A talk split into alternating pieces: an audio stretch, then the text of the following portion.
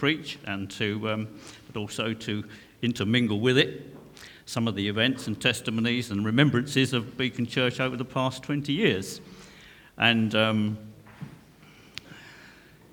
Paul and Kay, Derek, Margaret and myself, and um, I think that's about it, who were part of what was then known as C Street Chapel. You was there, sorry April, but the one or two who wanted you excommunicated, you remember that?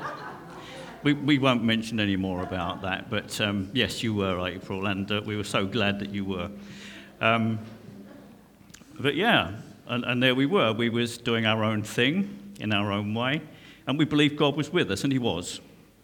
God was with us. But God had other ideas, you know, at that time, and um, it's amazing how, how they came about.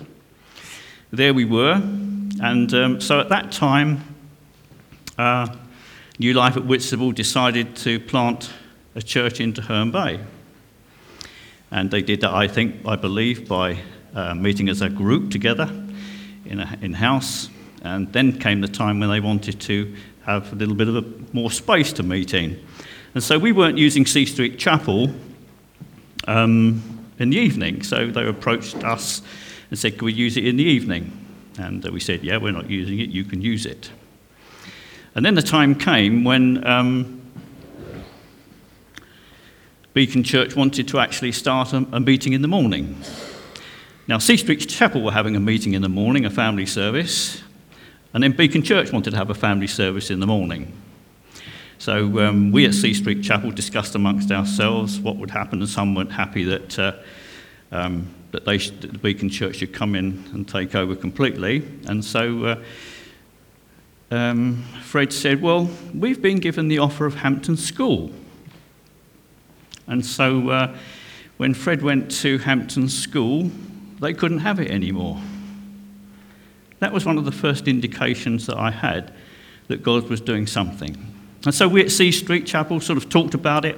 And there wasn't one hundred percent agreement about it, but we felt that, yeah, it was right for Beacon Church to start a family service. And so I said, and I knew that it's not good for two sort of groups, two churches, to be sort of working in the same building. Or it almost gives the uh, the idea that um, there's two visions or two things that people wanted to do. And so uh, there was, I felt personally that I should lay down my eldership and um, that Beacon Church should come in and take over. That's just the, brief, the story briefly at that time. But there are a couple of other things that are very significant. A couple of other things that were significant at that time. But working as an electrician, um, Iris had a cooker that went wrong. And um, I didn't really know Iris at that time. And so I went to mend her cooker. And that was all well and good, and I did that. And I think Iris was able to um, cook Freddie's typical Kentucky meal again. Um, And uh, I think it's about a week or fourteen days later, um, I had a phone call from a Phil Reynolds. Would I come and look at a storage heater in his house? And I thought, and uh, having talked to Phil, um, I realised he was part of the Beacon setup. And I thought that Fred and Iris had recommended me to Phil and Chris, and they hadn't. But God had introduced me to two people that I hadn't arranged, that they hadn't arranged, but God had arranged. And so my daughter has had this right from when she was in her teenage years, and I still keep it up. Coincidence is when God works a miracle and decides to remain anonymous. And that's stuck with me ever since. You know, that that's, that God was at work here. That's all I could say, God was at work. And so you had to follow the plan. And God worked it out from there, how it happened. So that's how it became. Can we get that photo up, Paul, of the early Beacon Church group? There they are. You might not be able to see them very well. Just shut out the light for a minute. Did you close that curtain? Let's try and get a better look at it.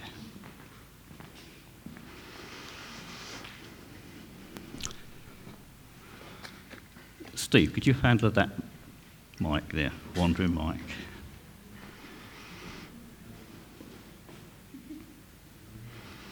Gerald, did you have anything to do with naming Beacon Church?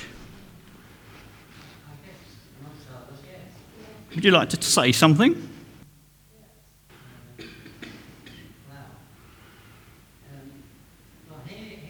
Been saying in the build-up uh, to uh, uh, the Beacon Church, um,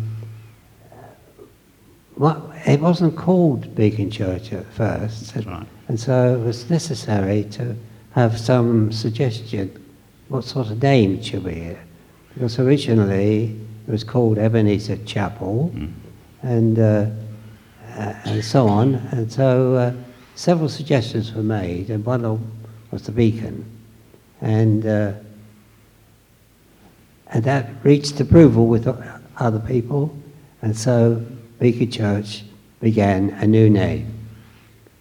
Thank you, excellent. So that was um, yeah. Can I just say that uh, we had a competition of names. We had about five names put up, and Uh, Gerald's was the one that was chosen to be the name. Right. We had some other names as well. Okay, Fred, well, you're the biblical man. Can you find me the scripture where it says you should have a competition for churches to choose? We, we, we made our own rules. You made your... Well, I, I, I think that was our concern when we first met, that the people of Beacon Church were making up their own rules as they went along. But however not, and you know, things grow on you and you become, realise that really, together, we're all about the glory of Christ and establishing the truth of God's word in our day and in our, in our society. And so from there, um, it went on. You see a young Fred there, most definitely, and one or two other people you met, and the banner there, Beacon in Herne Bay. Okay, Paul, thanks. It's, um, it's amazing how things work. And we've got an emblem now. It's not that one, but um, we've got a nice cake outside there that has the uh, has the emblem of our now uh, for now Beacon Church at the moment, at the present time. So uh, that's roughly how it started, and now we're here. And now we're here. That's just a little bit of the history of the start. We're now going to read from God's Word. Um, if you've got a Bible, if you'd like to turn to Joshua one, it's in the Old Testament.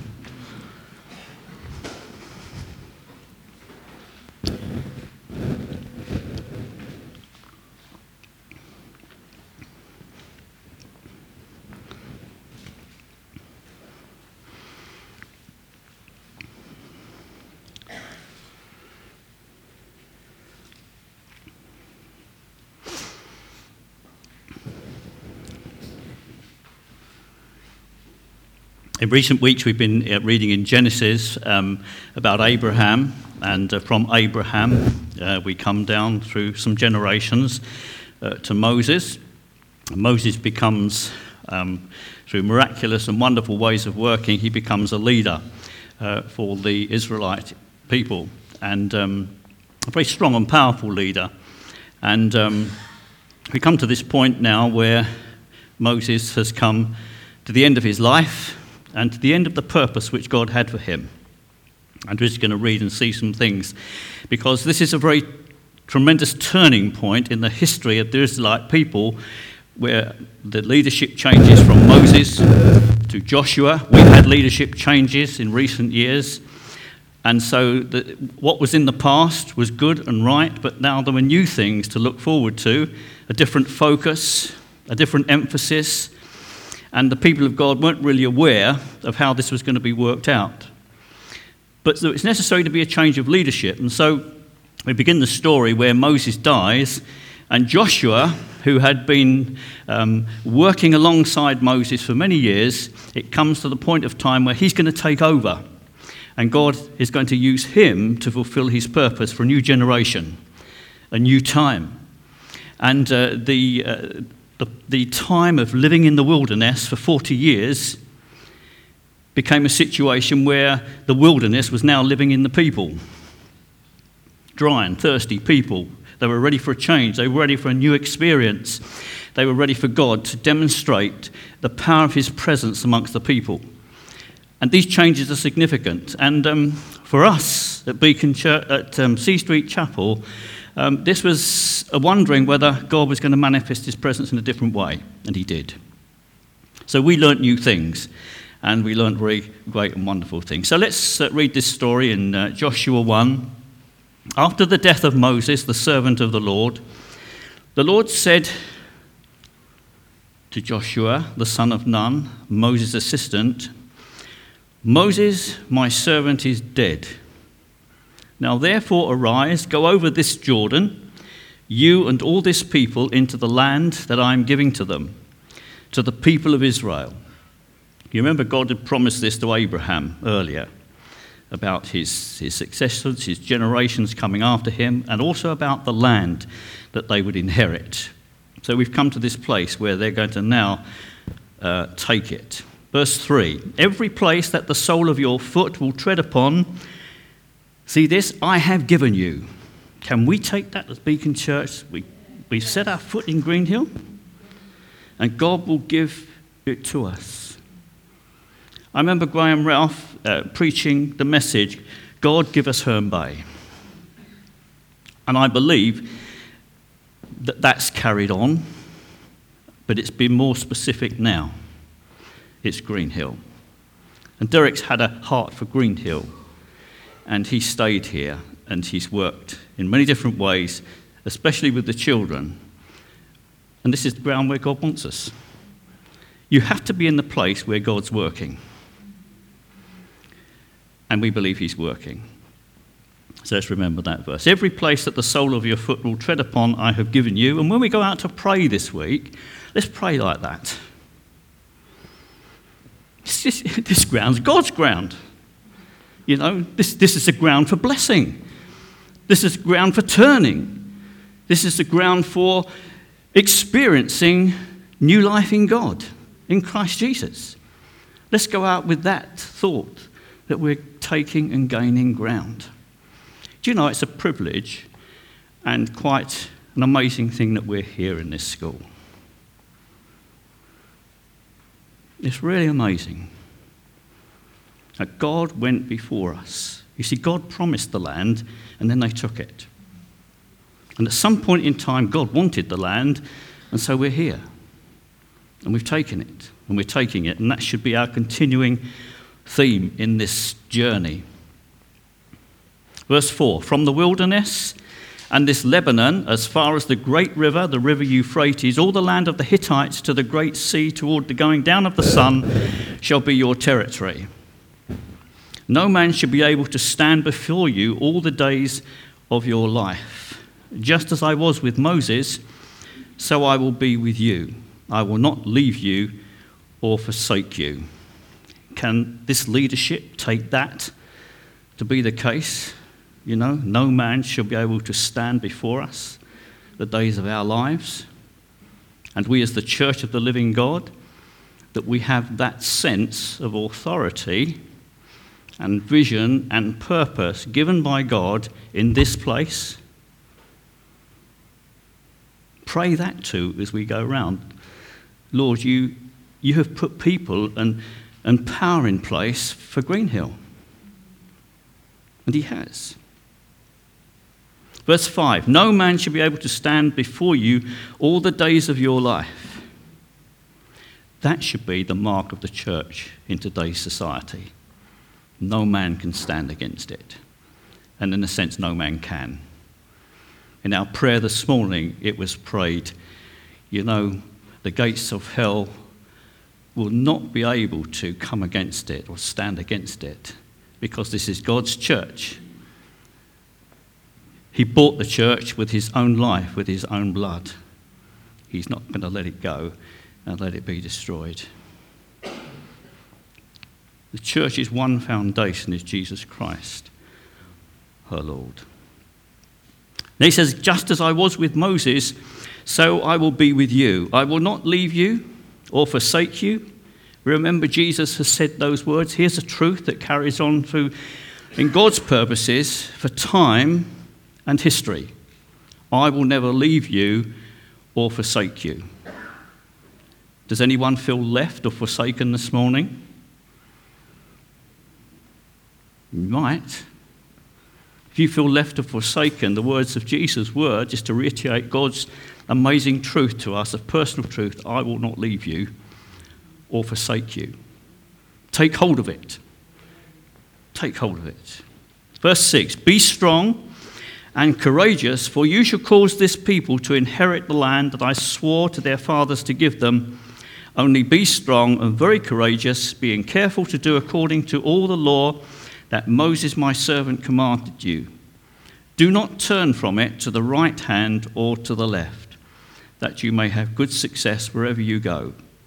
This book of the law shall not depart from your mouth, but you shall meditate on it day and night, so that you may be careful to do according to all that is written in it. You know, as Beacon Church and as churches, we should be as certain about how important the Word of God, that's what we have in our Bibles, is for us. It should be carefully studied.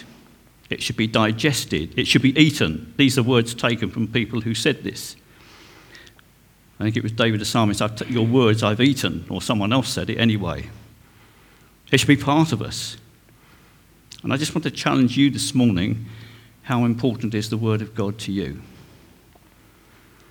Because with a vision and a purpose, we dare not move a step forward without the direct guidance and intervention of God. What God thinks is in our Bibles. How God reacts is in our Bibles. How God moves towards people is in our Bibles. The heart that God has for people is in our Bibles. But what's in our Bible about all those things, most importantly, is seen in Jesus, because he declared all those things through his life and death to us. So that makes it accessible. That makes what God is and who he is and all that he can do so accessible to us this morning. And so we come with a sense of, I know him. I know that person. It's funny, we like to name drop, don't we, sometimes? You know, you're talking in conversation, you say, well, I know that person. I mean, like the same to Jesus, they're talking about you. You could say, I know that man. He's the best person I know. He's the greatest person that ever lived. Our God, our Jesus. Verse nine, have I not commanded you, be strong and courageous.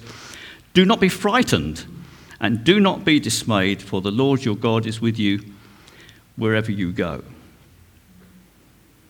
I'm just going to leave it there for a minute. I just want to make a point about the people of God.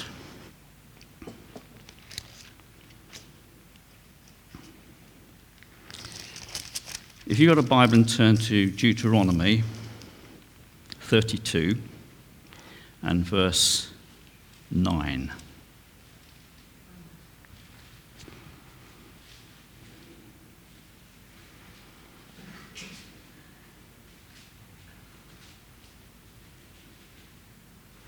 For the Lord's portion, I'm reading from the N I V at this, this moment, for the Lord's portion is his people.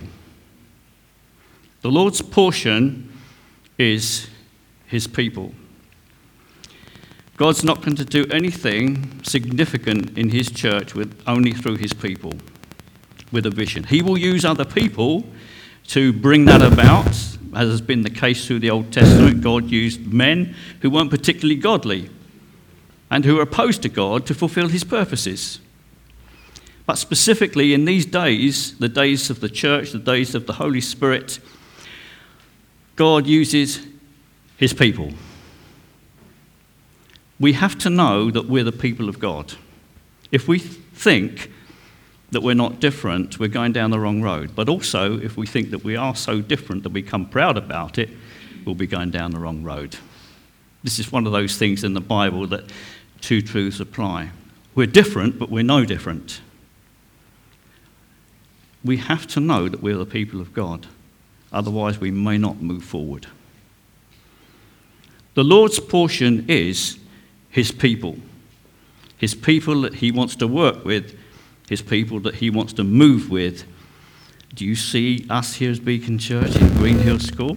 The people he wants to work with? It is. We have to know who we are. That's my first point. You know, we saw Abraham, the promises, the generations. Comes down to Moses and now to Joshua. And he reminds us, he reminds them that there they actually are, at that time, the people of God. And God was going to work with them. The people of God is very important to see that. The next point I want to make is, some things have to die. Some things have to die. In a sense, C Street Chapel died. Not the people, thankfully, but just what we were doing, all right? Now just look at Moses for a minute. If you go back to Deuteronomy now, Deuteronomy thirty-four. I just want us to spend a little bit of time on this.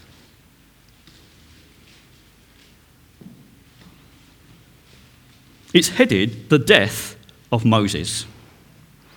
Moses was a strong man. He wasn't decrepit. He wasn't suffering. His eyesight was good. God tells him he's going to die, so he climbs Mount Nebo to do it.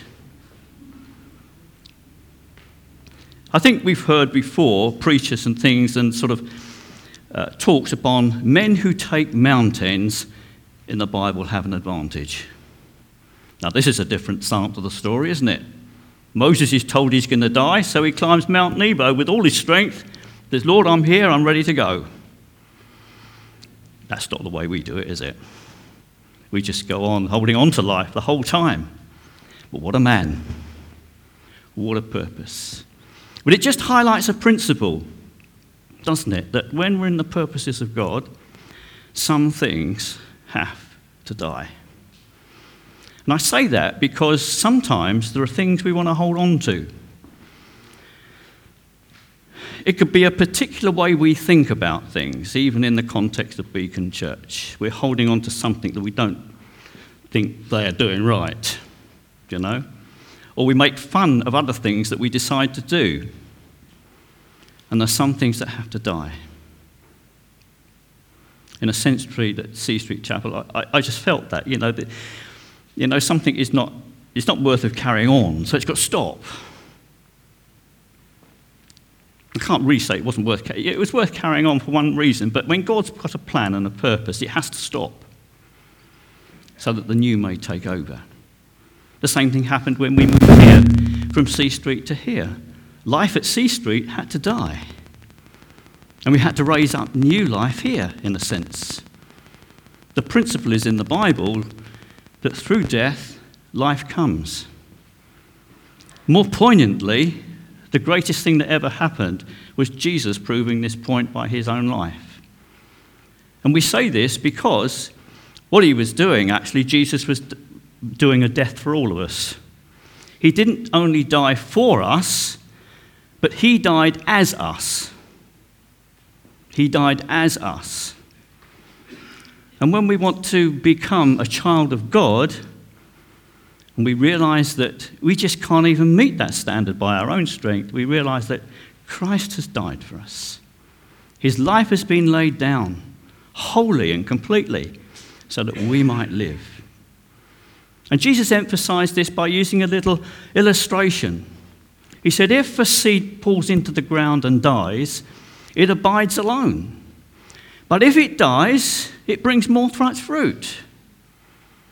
This morning we can sort of praise God on fruit that's happened.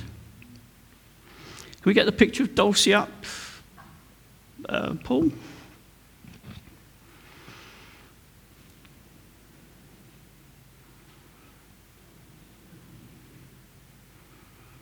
There, if you remember Dulcie.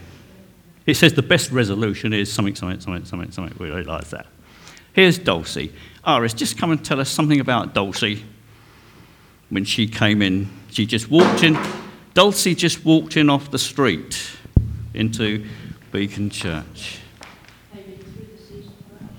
Yeah, she'd met Kay. Dulcie was very depressed. Um, she'd had a lot of family problems and falling out with family. And she talked to Kay, and Kay had said, why don't you come? and she kept saying she would, but she didn't. And then one Sunday she just walked in and she sat next to Paul's mother, Irene, who was in the church. And after the service, she just sat there, and I saw them, Irene and Dulcie, crying. And I went over and I said, "What's the matter?" And Dulcie just said, "I have never felt God so much in my life." She said, "It's when I walked in here. And what I want to know is, when I go home, will it still be the same?" It was so amazing. And, and she was hanging on to Irene and just um, crying. And from that day, Dulcie's life completely changed. She was the most happy, joyful person that we ever had in the church, I think. She was just so full of the Lord. It was just instant, complete change in her life. And, and, and that was Dulcie. And she just loved the church. And everywhere she went, she witnessed to the Lord. And I'd go shopping with her in um, Safeways at the time, and and she talked to the uh, cashiers, and they'd say, "You're very happy this morning." And she'd say, "Yes, that's because I'm a child of God," she'd say. And that was our Dulcie, and Thank we you. miss her. Yeah. Thank you. That's right, yeah, just in case. And then there's another lady sitting here at the front, there's Barbara. I think she was watching the television, and she saw Christian Community and people raising their hands. And you said, "God, I want a church like, go find a church like that." I want a church just like that. Right, just tell us a little bit about that then. Um, yes, I, I was in a bad place in my in my life, and uh, I was going to all the wrong places, and I thought God was in those places, but He wasn't. Um, and I was watching um, a new television set, and uh, it kept going up to the God channels, and I didn't even know they existed. And I was quite annoyed because I was trying to watch Jeremy Kyle. oh, oh, oh, Sorry, Lord. Oh, oh.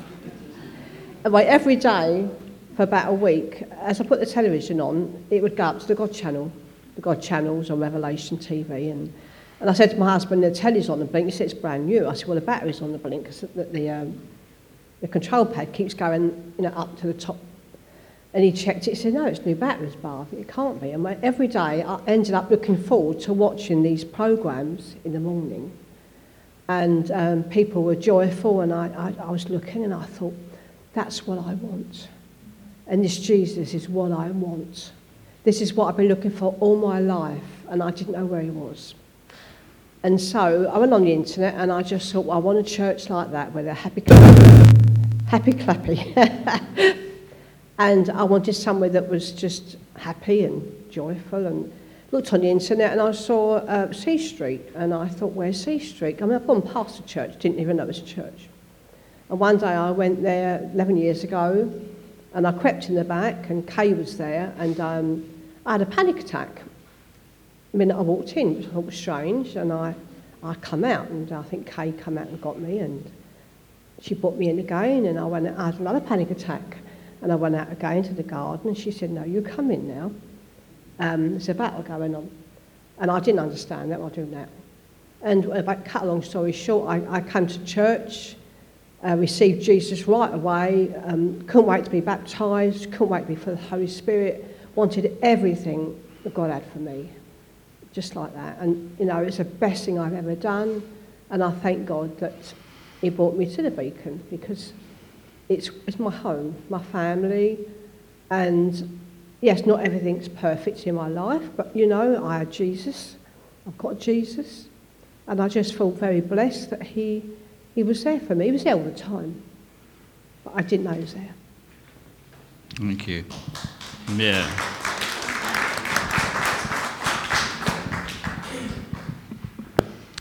So if C Street Chapel had to stop, just for these two people, it would have been worth it. I don't think I can remember, um, apart from Paul, who became a Christian at C, through C, at C Street Chapel through the Billy Graham Crusade, that's right, isn't it? I can't think of anybody else who actually became a Christian. Um, pardon? Our Peter. Our Peter, well, yes, that's right. Well, yeah, okay, probably. Okay, well, there you go. But that's just a passing comment. But the point was, in God's purposes, some things have to die. You know, as disciples of Jesus Christ, there are some things in our lives that have to die. Hard comments that we make to people, anger, selfishness, just our way of thinking sometimes, just the way we react sometimes. It's part of the process, but it's the life of fruitfulness. Things have to die. My preferences sometimes have to die when God's in it. It's just a principle, but you saw the way Moses did it. He came to it with a sense of purpose and glory of God in the process, and we're quite happy for someone else to take over. And that's what happens sometimes when leadership changes. Old leaderships don't like it, and they seek to tend to have control over the people, and we've seen lots of that. But sometimes that what we hold sometimes has to die if we want to see God move on. I've seen it in my own life. You have to let go of things and let them die for God's purpose to move forward. Very quickly, the plan was that they should now cross the Jordan and go into the promised land. Boy, that was going to be a different experience of the wilderness. The history was, you know, that uh, God was going to take his people out of Egypt, where they were slaves. They were in bondage to slavery, and they needed to be free. And they had to cross the Red Sea, what was called the Red Sea. And they had to escape one night after the Passover, and God parted the Red Sea to let them out. We're now coming to the Jordan, and God parts the Jordan to let them in.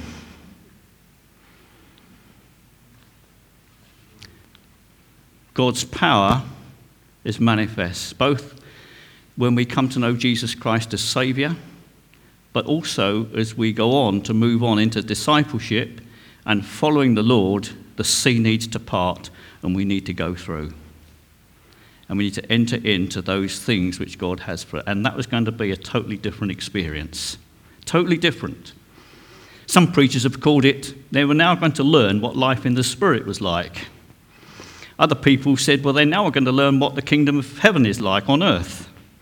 Other preachers have said, well, this is heaven, really. It's only speaking about heaven. Well, I don't think it's that. But they were now going to experience God, his manifest presence amongst them. And I believe that's what God has for us as Beacon Church, is to see and to know God's manifest presence amongst us. What do we take with us when we go? Well, it was the Ark of the Covenant. All I want to say simply is this. Whenever you read about the Ark of the Covenant in the history of the Jewish people, remember this, that it was an article of furniture, amazing in its design, costly in its worth, and a man couldn't have thought it up. Why? Because that Ark of Covenant speaks with Je- of Jesus. Really, it has hidden glories of Jesus in it. We can't just wipe it out, the Bible. It's there for a reason, but this ark, four priests had to take it and stand, they had to put their foot in the water, and the waters parted. The story when they crossed the Red Sea was that the wall of water on both sides. When they crossed the Jordan, the water was heaping on one side and it was dry on the other. But whatever happened, God parted the way for them to go across. Why? Because he wanted them to move into knowing the manifest presence of God in order that they might gain the inheritance. So as Beacon Church, as we celebrate and remember, as we remember, let's know that God wants to move us on into something more. He wants to move us today into something more. In his name. Hallelujah. Thank you.